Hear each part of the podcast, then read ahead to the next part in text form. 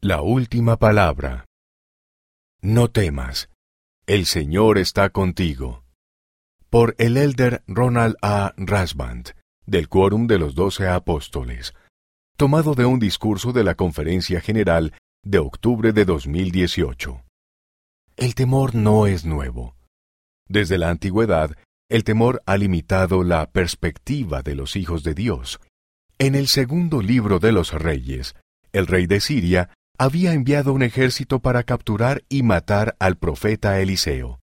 Y levantándose de mañana para salir el que servía a Eliseo, he aquí que el ejército tenía rodeada la ciudad con gente de a caballo y carros.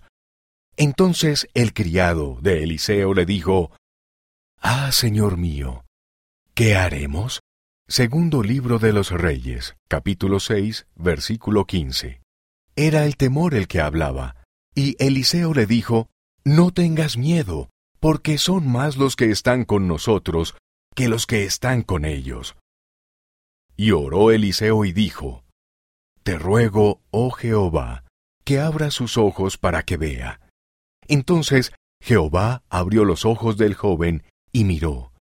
Y he aquí que el monte estaba lleno de gente de a caballo y de carros de fuego alrededor de Eliseo. Segundo libro de los Reyes, capítulo 6, versículos 16 a 17. Podemos o no tener carros de fuego enviados para disipar nuestros temores y conquistar nuestros demonios, pero la lección es clara. El Señor está con nosotros, cuidándonos y bendiciéndonos de maneras en las que solo Él puede hacerlo.